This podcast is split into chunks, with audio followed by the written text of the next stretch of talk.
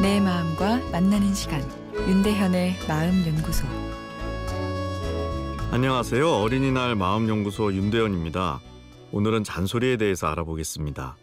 상대방의 행동을 변화시키는 전략 중에 가장 일반적인 방법이 직면적 소통입니다. 말 그대로 직설적으로 상대방의 잘못을 직접 지적해서 자신의 문제에 직면하게 하는 거죠. 이 방법은 마음의 부끄러움, 불편함을 만들게 하고 그 부정적인 감정을 이용해서 행동 변화를 유발하는 거죠. 이런 경우 너 이러다 나중에 뭐가 되려고 하니라는 말도 함께 사용되는 경우가 많은데 이 말은 미래에 대한 불안감을 만들어서 행동 변화를 더 촉진시키려는 의도가 담겨 있습니다. 직면적 소통, 흔히 하는 말로 잔소리인 셈인데요. 효과가 없진 않습니다. 그러나 두 사람 사이의 관계는 멀어지기 쉽습니다. 아무리 나를 위해 하는 이야기라도 잔소리하는 사람을 보고 반가워하면서 달려가는 사람은 없습니다. 눈치를 보면서 피하게 되는 것이 일반적인 우리 마음의 반응이죠. 또 반복되는 직면적 소통은 시간이 지날수록 효과가 떨어집니다. 내 이야기가 상대방에게 영향을 주려면 상대방이 나를 좋아하고 신뢰하고 마음을 열어주어야 하는데 일방적인 잔소리는 상대방의 마음을 닫게 만들기 때문입니다. 그리고 잔소리는 그 자체가 체벌의 성격이 있어서 벌을 받았으니 내 잘못도 탕감 받았다는 느낌을 주게 됩니다. 변화의 동기가 줄어드는 것이죠.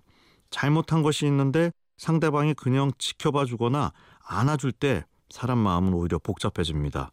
상대방이 나를 깊이 이해해 주는구나 하는 뭉클함도 찾아오고 신뢰감도 더 커지죠. 그래서 어려움이 있을 때 더 오픈하고 도움을 구하게 됩니다.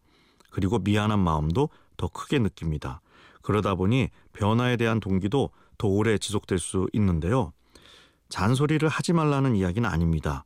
순서가 중요한데요. 잔소리하고 안쓰러워서 안아주는 것보다 자녀가 잘못했을 때 먼저 넉넉한 마음으로 웃으며 꼭 안아주고 그리고 나서 자녀가 마음을 열었을 때 이런 건 바뀌었으면 좋겠다라는 메시지를 쏙 던지는 것이 더 효과적이란 이야기죠. 그런데 이것이 쉽진 않습니다. 잔소리는 사랑하는 자녀들이 시행착오를 덜 겪으면서 인생을 살기 바라는 마음에서 나오는 것이고 이 마음은 부모의 본능이기 때문에 생각으로는 잔소리를 하지 말라고 해도 입에서 튀어나가 버리는 경우가 많습니다. 그러나 잔소리의 형태는 좀 바꿔주는 게 좋습니다. 직면적 소통이 아닌 열린 소통으로요. 내일 열린 소통에 대해 이야기 나누겠습니다.